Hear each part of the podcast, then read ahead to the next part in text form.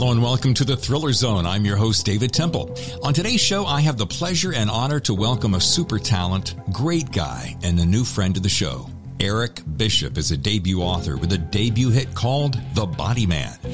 There's a lot to cover, plus plenty of playtime, as you'll see very quickly, so I'll get right to it. Time to get in the Thriller Zone. Where's Tammy, though? I want to see Tammy. Screw David. I mean, yeah. Uh, Dexter, where's mom? Yeah, she's not home yet. She's still out working. Matter of fact, let me close this door. Yeah, if I don't if I don't close that door, he'll be he'll be coming. He'll be barking at every goddamn truck going by in the neighborhood. Well, it's funny. I'm hoping this is a, a nice, quiet time because uh, for the last hour I've been working, mm-hmm. and I'm not exaggerating. Someone down the road is shooting an automatic rifle. I'm sitting here working. I hear bah, bah, bah, At first, I thought AR. Ah, AR. No, he's either got a bump on it or he's got a full on auto going. And I'm like, sweet. I hope he's still doing that at six o'clock. Welcome to the South. Ladies and gentlemen, the only man I know that gets excited when he hears an AR going off in his neighborhood. well, I was gonna go grab one. I thought maybe uh, I have to be ready for the war. Well, you just tell me when you're all ready, and we'll get the official. You know. Yeah. I can't decide whether I look like I'm going out ready to play tennis with Buffy or uh, you, you definitely that, look look like a tennis player there. it's either that or Mr. Bishop. I'm glad you've come in for your proctology. Because uh, if you just grab your ankles, uh, we'll take care of that little nasty. I think I got a few years before I got to have that. I but no, I mean you look like you know you look like you're going out with Thomas Howell and you know getting on the boat and chasing chicks. I mean, you know, got a little gin and tonic here going, darling. Mm. Hey, this is Eric Bishop, author of The Body Man, and you're listening to David Temple and the Thriller Zone, which is exactly what you should be doing right now. Enjoy. Ladies and gentlemen, it is my pleasure to welcome Eric P. for Published Bishop. Welcome to the show. Thank you, sir. It's taken a little bit of time to get that P turned into published. Uh, from Paul to published took about seven years. Is that seven all? Years that, that seems like a darn long time, David. Because I tell you what, I wrote that first novel, and like most stupid people in this world, I thought, well, I'm set. You know, I'm this is gonna hit. I'm I'm on Golden Street. I can quit my day job at some point. And seven years later, I'm talking to David Temple, and the, the, the Body Man is now available. And uh, it wasn't the Body Man that I was trying to write seven year. I wrote seven years ago, but uh, four books later, I got one. Man, dude, I have been following this since I don't know when our paths first crossed. We're new friends, relatively. You have been a huge support of mine, just huge support for the Thriller Zone and my own personal thing. But I, you're one of those guys that I believe in 100%. I met you. I was like, man, this guy's got it. He's got the burning passion. He's got the fuel. He's got, and then I read the book, which we'll talk about in a second, and I went the motherfucker has the goods too. well, thank you. Hashtag boom. very, very pleased to hear that, and it's been it's been a pleasure meeting you. And yes, I do not know. I know we probably met via social media, which is how I probably met most people in this business. You mean ten thousand of your new friends? Yeah, you know, I talked to a few of them, not, yeah. not quite, not quite the ten, but um, I know we were at Thriller Fest together three years back, but we did not cross paths that I recall. Um, so, but I believe we had had some interaction since then, and you were there in 20. No, it was 19. Yeah. Yeah. Yeah. 2019. So last year we met in person actually. So I was, I was thinking there was going to be one in uh, New Orleans this year. And I even went down there and nobody showed up, you know? So there, there my own. hey, little side note, folks. Eric went down to Bouchercon, right? Yes. And he, he was giving me text play by play. Dude, I got to get out of here. A hurricane's coming. Holy the, bishop. The, the, funny part of that is Eric almost didn't switch his flight. So I uh, I had a couple days down there, obviously, and I was by myself. I was there with I met up with Jack Stewart the first day. We can talk about that in a minute. Um, but on Friday, I uh, I was going to do just a long drive. I was going to hit up a couple states I had never been to, and I thought, hey, I'm close by. I rented a car, which I fortunately was able to get a car with everything that was going on, and I drove up to Biloxi, Mississippi. And I was there and I was looking at the news reports and I just had this voice saying, get out of town, get out of town. And I, I hesitated. I hit up a couple casinos. I went and had lunch. I walked on the beach. I dipped my feet in, took some promo photos. About four o'clock, I finally picked up the phone and called uh, American Airlines. And um, sure glad I did because I got the last, not the last flight out of New Orleans, but the last flight they could get me on, which was that Saturday before their hurricane hit. And um, yeah, I was extremely grateful when I landed in Miami. I heard that the uh, airport was closed.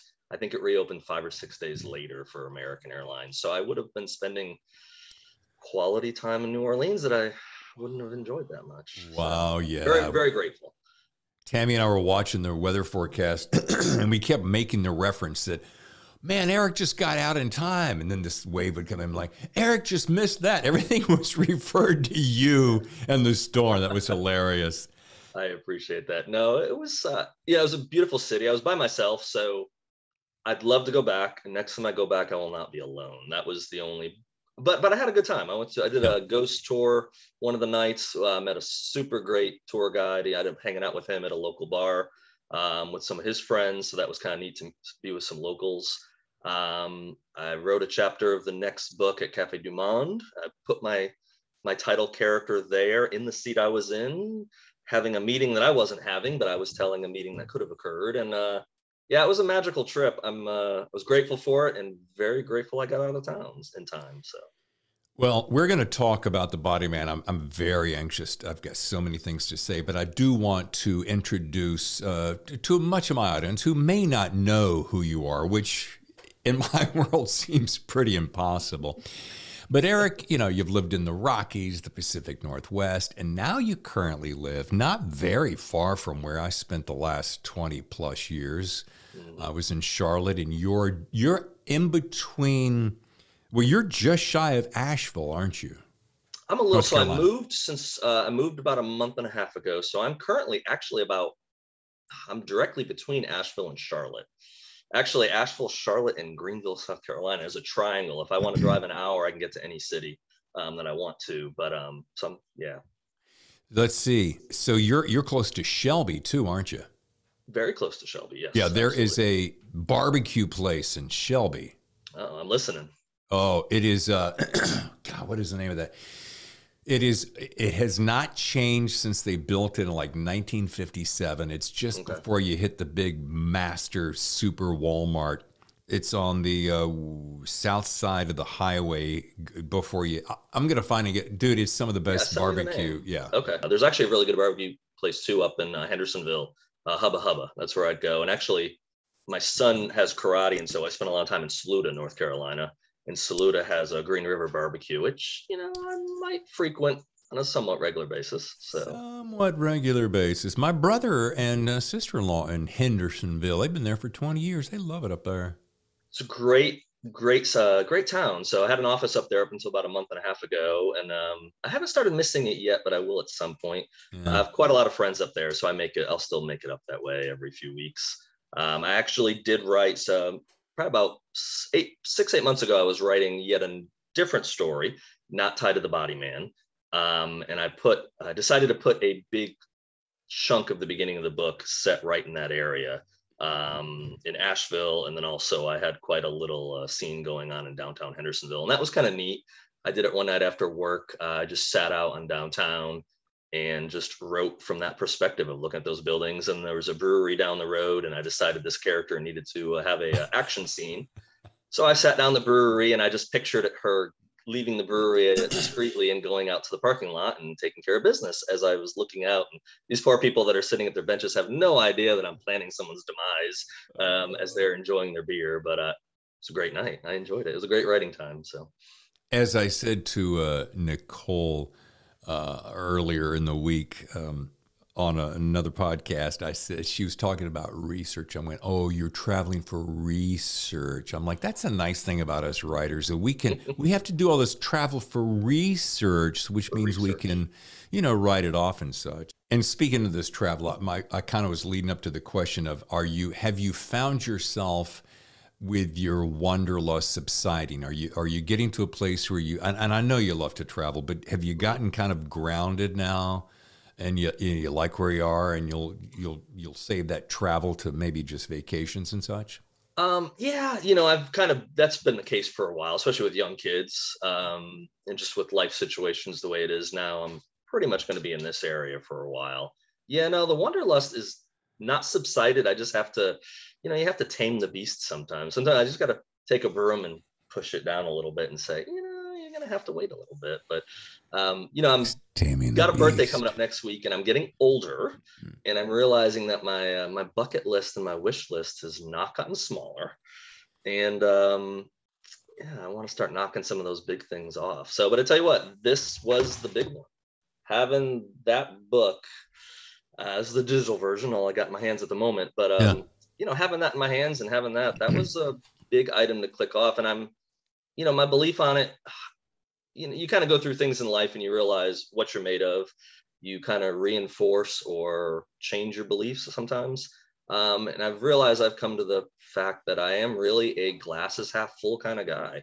And you are. You, you can be a glasses half empty, and you're probably going to have a half empty glass. So I'm convinced that the better times are coming and um, I can prevent them from occurring by my attitude. I kind of feel like with this first book, you know, I've kind of shoved my foot and part of my leg in the door, but that's just my foot and my leg going in the door. The rest of me still sitting out here saying, hey, I need to get the rest of me in. And I don't know how long that process will take. I don't know what that process looks like because that process is kind of out of my hands. Um, and I've kind of made peace with that, that I'll just bust my ass. I'll push really hard, and um, one day I'll get my ass through that door, and you know things will be on the other side. We'll see how that works out. Superb. So, on top of all that great mindset, which I've really come to respect and appreciate and admire about you, Tammy and I talk about this a lot. How do you, uh, like, what's that palpable feeling of having that book drop just yesterday and seeing that out into the world, like officially?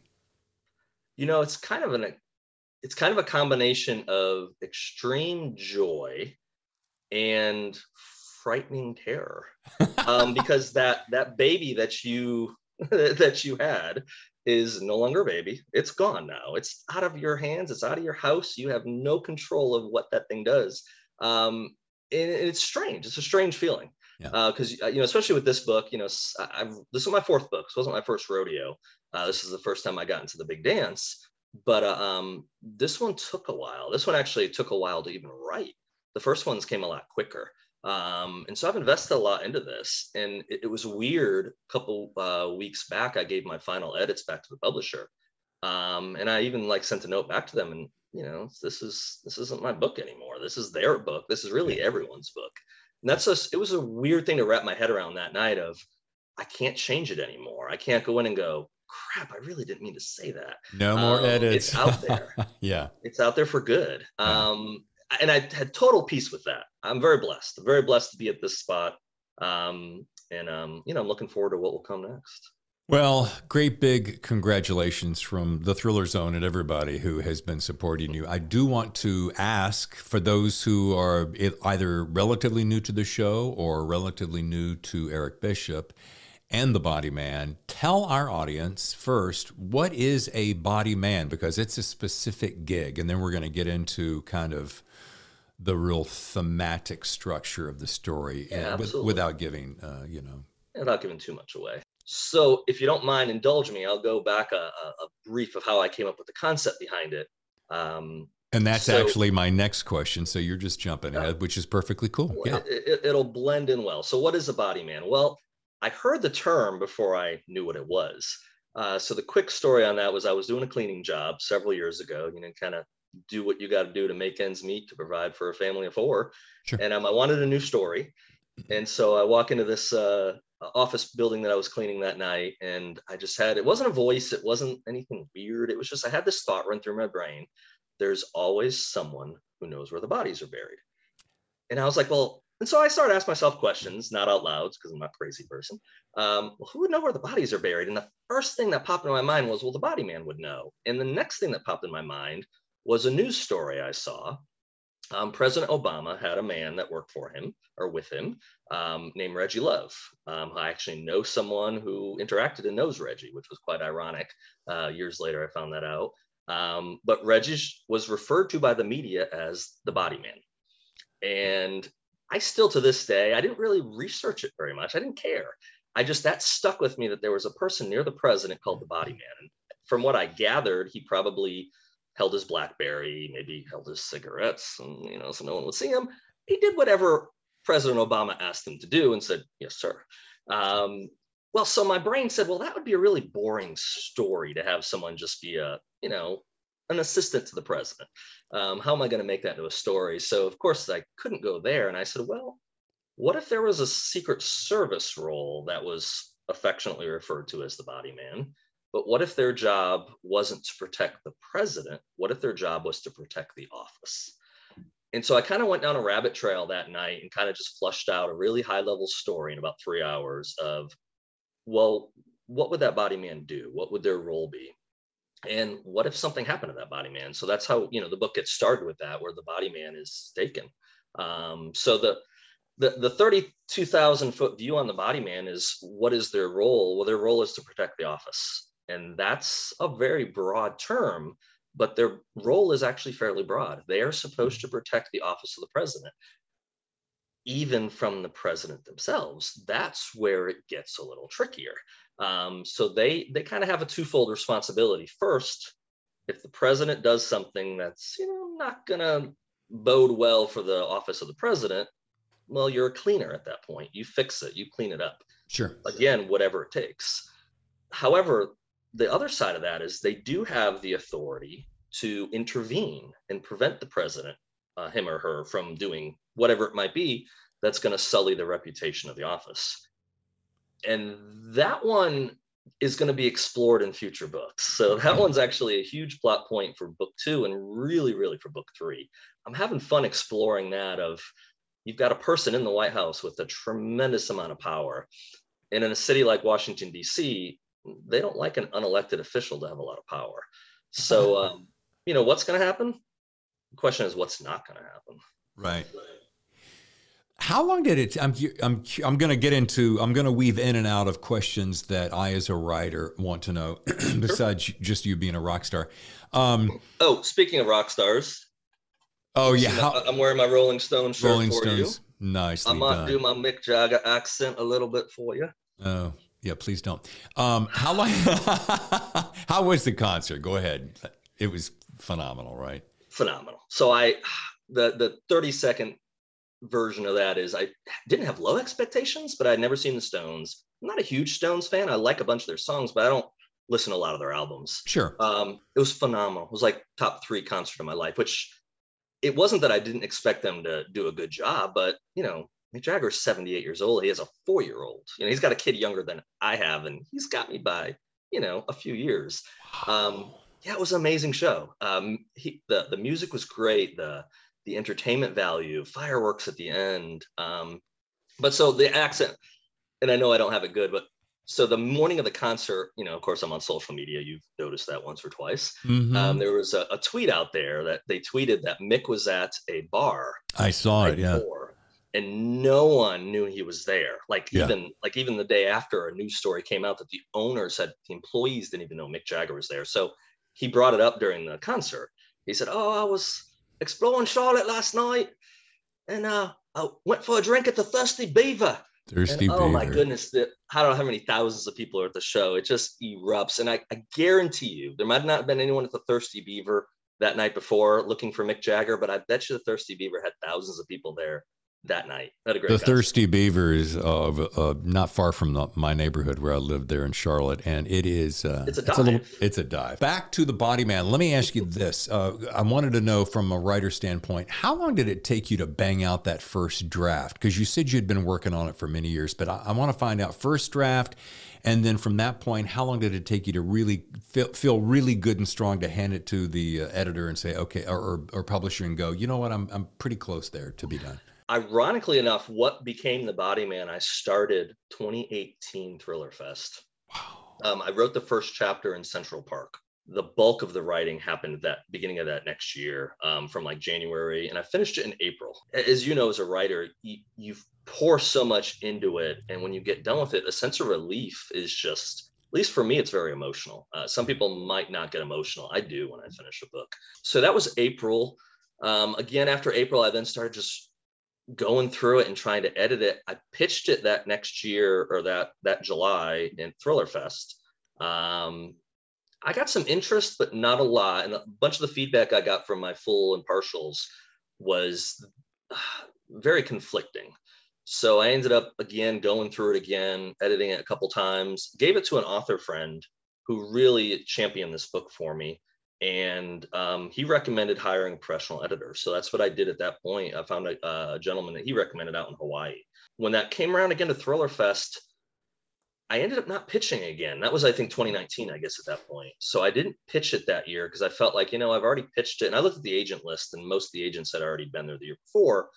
So I'm not going to pitch the same book twice. I mean, I'll get probably the same interest and I'll probably get a lot of the same feedback. So at that point, I just started doing it just through word of mouth and just, you know, getting in slush piles, basically. It's such a, as you know, as you, you're fighting the same battle yeah. it's so difficult to get that foot in the door. Yeah. And there's re and I, you know, I, I, I don't read as many books this year as I have in previous years, but I still do read a decent amount.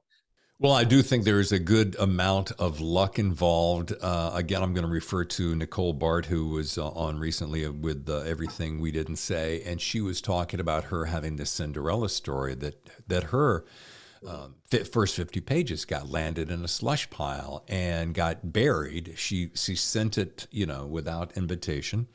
Right. But for some reason, that woman uh, who picked her up ended up picking it up one day and said, "Bang! Uh, I love it. We'll do it." Mm-hmm. And I think she got a two book deal. My point to that is you just never know. I am a big proponent, I suppose because I've lived my entire life this way is you find your dream, you chase your dream and if and you kind of say to hell with it, uh, anything else along the way if that is indeed what is burning inside you and you right. just you make your path part of this is you make yeah. your path part of it the universe supplies a path and there's a little bit of luck involved but you did it your way and mm-hmm. to the best of your ability and you got picked up and yeah absolutely. and i feel very blessed for that. No and I, I think we're right on the same page with that because i used to not believe in the luck factor and i've had a couple very successful people kind of lay out how it happened for them and they've they've all pretty much said that though you got to get lucky. And i'm like and, and that would bother me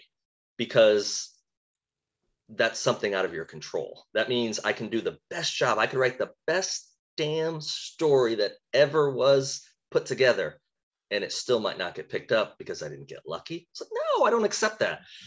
You know, now a few years into this, um, okay, I, you know, maybe there is some factor of luck there. I hope it's really small, but but I still think though you you still got to do the work. You got to do your job.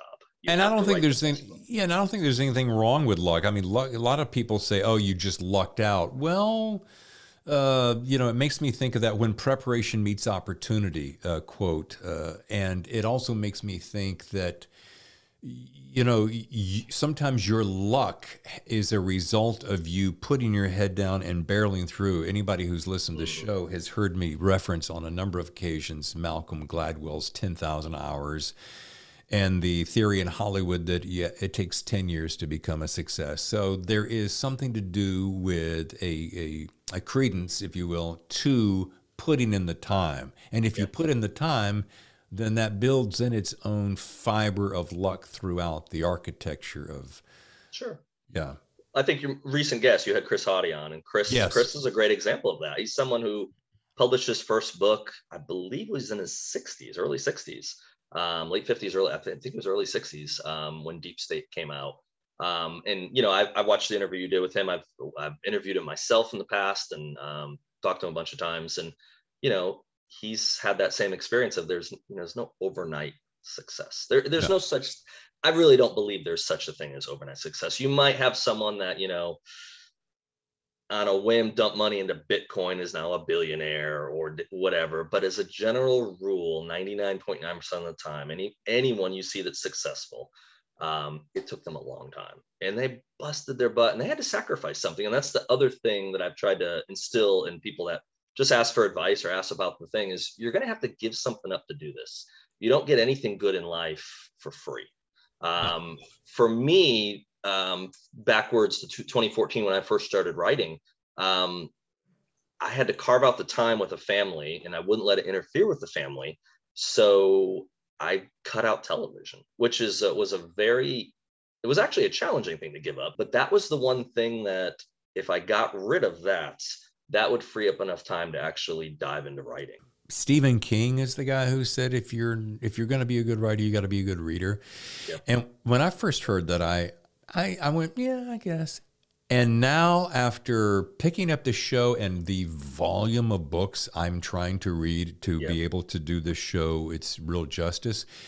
I have learned. It's like I've taken my own little tiny master's class in. Mm-hmm. Um, in great writing, and you you can. Uh, I'm finding now you can spot in an instant if a book works or if it doesn't work or if it's. Right. It's really. Uh, I tell my wife Tammy all the time. It's it's been such a great education. But I do want to say this. I think you gave me an early draft, and and this felt. So, yeah. yeah, this felt so much more mature and moved faster. And so here's my compliment. It reminded me of. it's so funny I know you love Jack Carr as much as I do. So there's a, an amalgamation of Jack Carr's obsession with gadgets meets the speed and brevity of chapter of James Patterson. So if you're a fan of either one of those, you're going to be right at home with with the. Can I take uh, Patterson's money uh, uh, Jack's toys? uh, Alex for a thousand? Yeah. Yes, and yes. James Patterson, you know, I grew up, uh, I suppose when I really started getting into writing more and more on the side is I would I would fly through his books and part of it was I was flying across the country so much hmm. that I knew I could pick up a book in uh, New York and by the time I landed at LAX I'd have the book read and I I kind of dug that. Jack Carr's a little bit different about uh, than that, for instance. But right. you know, we both have an affinity for his uh, gadgetry. He he's taken it to a whole new, almost a religion. So my mm. my my third point. So you got James Patterson, Jack Carr, and then I as I got a chance to talk to Don Bentley, who is Mr. Tom Clancy now. I I thought, you know what, Don was right. It does keep you guessing right up until the very end. So I just want to say, well done, sir. Thank you. That that that was the plan. So um, I'm I'm grateful it did that, and hopefully the next one will improve on it. You will, uh, and that's the one thing that's you try to do as a writer. You know, okay, I did this. How can I do it better? Um, and and I've at least found four books in now. Every book gets better. Um, yeah. Which and if not, you're in the wrong business, right? Exactly. Yeah. Exactly. Now, I got a question because I love, uh, and I'm getting ready to, I think I'm going to turn one of my books over there in the corner into an audiobook because I tend to do that for all my books. But I wanted to ask you, who are you going to do The Body Man as an audiobook? That's number one. Number two is, have you been approached by anybody to do a movie? So I'd love to have an audiobook, and that one's out of my hands. Uh, hopefully, the book has strong sales, and it'll flip into one after the fact. That's definitely the uh, that's definitely the desire. Um, as for the movie stuff, they've not come calling yet. I don't think the book's got enough uh, got enough eyes on it yet. Absolutely. I know a filmmaker who could probably help you out, maybe get into the right room. Yeah, well, you know, we'll we be talk. talk. We will be talk. talking about that after the show. Um, I do have a. Here's a couple of questions that I want to throw at you because I know you have such an avid uh, or vivid, rather, a vivid imagination. If talking about movies, if you were to cast this in a movie, and I know you do this, you, I know how you're wired, Eric. I know where you're going, and you'd yeah. be surprised that I probably don't have an answer for you. But you may ask because I, I, got asked this in a, in a, in a print interview the other day. But go ahead. Okay, well, it's not super original, but it's okay because it is a good question. Who as a movie. We're going to make the, I'm going to fund the movie. We're going to make the movie. And I say to you, Eric, come here, buddy. I want you to tell me who you want to play the body man. And I, I'm not trying to skirt the thing. I never had a actor or a person in mind as I wrote it. I can visualize the person. I gave clues to that, but I didn't get as specific as what's in my head. Um, so I don't know. It, he'd have to be someone, you know, it couldn't be a young actor. The, the body man is a person that has to have experience. Um, so it can't be a, you know, a 25, 28 year old um, agent just getting, uh, just getting their feet wet. It has to be someone that served for a while. Uh, has to be someone uh, very intelligent and physically they have to be able to meet certain specifications, but they really have to be the intelligence is more important because the body man role in some ways is very much a person that's pulling pieces together to get the big picture. Um, and they're almost an investigator. So they're, they're almost closer to the fbi in some regards than they are maybe the secret service. Of course the secret service does have a huge uh, investigative side. I have the guy i have the guy. When i was actually when i was reading the book i put this guy into my mind as the guy. And he happens to be one of my favorite actors. And he happens to be a guy that I want to put in one of my books when I turn it into a movie. And it's Gerard Butler. I know he was Angel Has Fallen. I know he was in that. But I just think he would be awesome because he's he's older, he's mm-hmm. tough as nails, he's smart, he's savvy.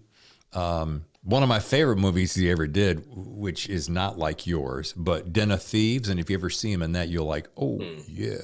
Have you seen that? I have not seen that one. no, I told you. I told you. I cut out a lot of movies for a All long right, dude, time. So. Dude, treat Den yourself in, in, celebration since we've just released the book. Treat yourself okay. to a night of Den of Thieves. I promise you, if you like Jason Bourne, that kind of speed and action and, and cutting okay. and editing, you'll love it. Anyway, I don't want to belabor okay. that point, but uh, Gerard Butler would be a great body man. I'm just saying. Okay. Well, you know, Gerard's people can call my people, I guess. Yeah. So, you know, my standard with a lot of answers always would be, well, George Clooney. I mean, George Clooney's, you know, the guy. So, and actually, George would probably make a great, now off the top of my head. You know what? He, he would actually possibly be a, he might be a little too old for the body man.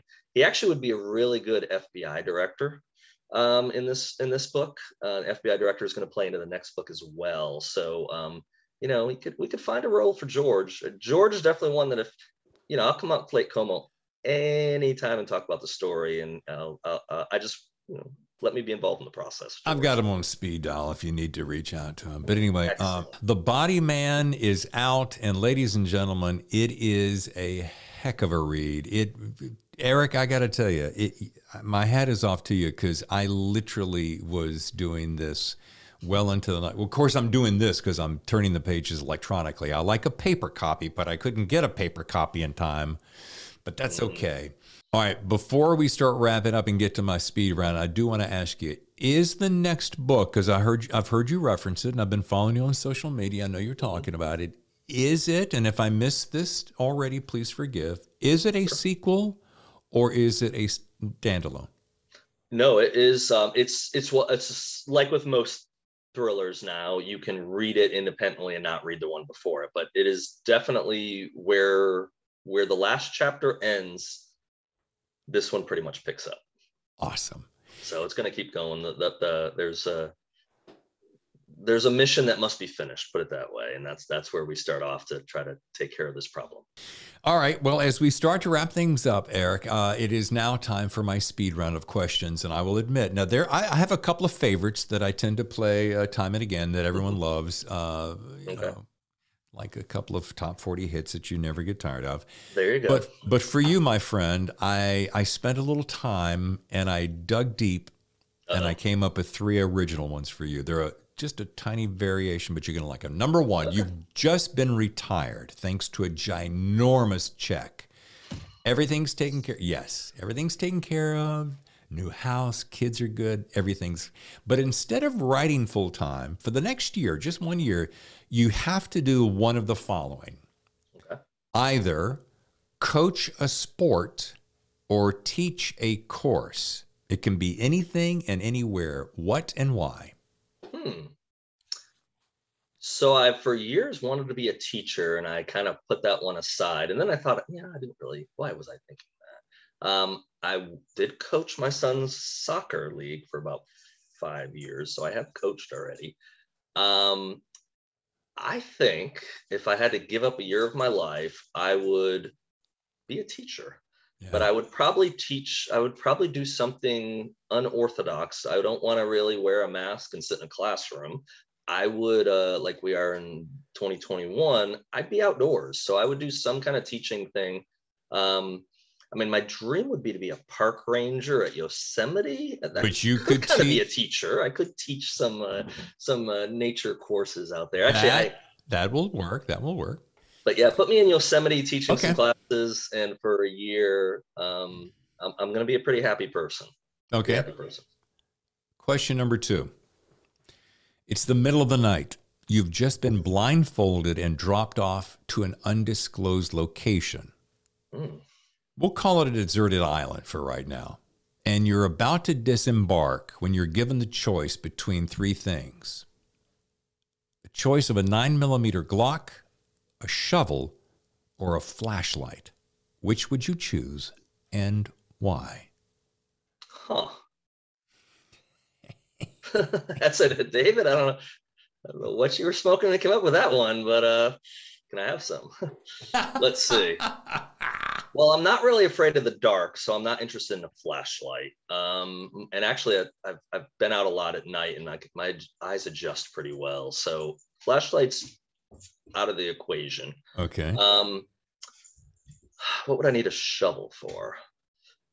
I'm assuming if I'm in the middle of this desert island, I need to go to the bathroom. I'll probably just not worry about burying it. So I don't know if a shovel, and I could use a shovel as a weapon, but I think if I needed a weapon, well, I don't know. There's another. Well, hold on, you're making me think here, because the nine millimeter probably will run out of bullets eventually, unless I'm in Hollywood. So shovel I could use as a weapon long term, but I'm probably going to stick with the gun because I could use the gun as a weapon even if I run out of bullets. So okay. we'll, we'll go with the nine millimeter. We'll go with okay. the Glock. All right.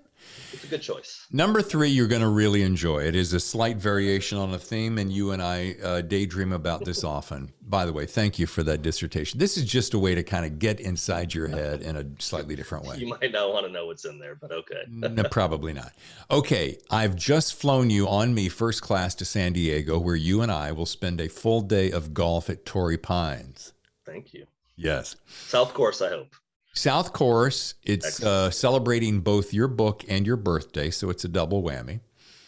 Now, afterwards, we're going to have after a day of golf, we're going to we're going to have a dinner at the Marine Room in La Jolla. Have fond memories. It's beautiful. It's right on the water. Okay. Outstanding. Now, I want you to bring two people to round out our foursome, both for the golf and for golf uh, for cigars and dinner afterwards. Um, it can be dead or alive, maybe not family. Okay, I want to step outside that realm. So, who will those two extras be that will be joining us? If I can only have two, I'm going to do a man and a woman because you know whatever makes it more interesting. Yeah. Uh, I'm going to go with Bono. Bono's the one person um, that I've wanted to break bread with my my entire adult life. He's uh, he's on my favorite list. So if I'm I'm gonna get the imaginary choice to eat with anyone and smoke cigars and have a little uh, little Irish Guinness with. Um, we're gonna go with Bono. I, I, think he's one of those fascinating people. Number two. Um, so for two, we'll go for a woman. You know, I got one. And actually, I was going through my books and I was going through a bunch of history stuff the other day, um, and I was reading a little bit about her. So first thing that popped in my head is I'd actually go with Joan of Arc, who is a really obscure one, probably. But I was uh, in Europe in 1996, and I was in I'm gonna butcher it. I think it's called Reims it's R E I M S. Uh, it's a city right outside of Paris, and we were there, and they were having a uh, um, they have a yearly festival, and they have a parade in honor of her. And it, it struck me a while. I was looking through some pictures of Europe, and um, so I read about her, you know, her background, and you know, here's someone who I think she died at 19. They killed her at 19, but she had a vision from God that she was supposed to step up and lead the army and lead them to victory. And you know, that would be a really cool. person. I thought about it that'd be a really cool person to just get in their head. Um, you know, God didn't come to me and tell me to write a book or anything like that. But, you know, if God's telling you to go, you know, start an army and destroy people, probably a really interesting person to have a couple drinks with. And goodness knows, after a couple drinks with, she'd. All right, my very last question, and it's funny you should mention God twice in that sentence. You've just arrived at the pearly gates, and God is walking your way. He has a copy of the body man under his arm and a big smile on his face. What is the one thing you hope he says as he welcomes you in? I was gonna say, I hope he doesn't hit me with the copy. That was the first thing that pops in my head. Well done, that good and faithful servant. You know, I just want to be told, hey, you know what? You did a good job. You didn't always make the right decisions. You didn't always say the right things, but you were you were a good guy. You, you raised your kids, loved your kids, loved your family, loved your friends, and um, hey, you wrote a pretty good book too. I gave you that, but uh, good job, buddy. Nicely done. All right, that was really spectacular. Um, you you you That did me proud. Yeah, That was Forget- fun. I enjoyed that. playing golf, smoking cigars, Joan of Arc, Bono, God's there. We're having Glocks and shovels and flashlights and teaching people at Yosemite. Well, I ladies think, I think that's a day fulfilled right there. Yeah. I tell you, that is a life fulfilled. that might be. Run to your nearby bookstore or online wherever you shop and pick up a copy of Eric Bishop's The Body Man. Trust me, you will be very pleased. Thank you, David. I appreciate that. And thank you, sir, for the gift of your time and friendship. And I wish you nothing but ginormous success. Thank you very much. Thanks, Eric. We're all rooting for your huge success. Congrats on the debut. Okay, now to next week's show. As part of our two guests per week for our Thanks for Giving Your Support November, on Monday, Self Pub maestro Kevin Tumlinson joins the show to talk about his book, Compromised. And then on Friday, the thriller writing team of Mullen and Mabry, Steph and Nicole will join to talk about The Family Tree. I hope you'll join us. And as always, thanks for listening, thanks for watching, thanks for reviewing, and thanks for subscribing. There's a lot of thanks in there for the month, isn't it? I'm David Temple. I'll see you next time in the Thriller Zone.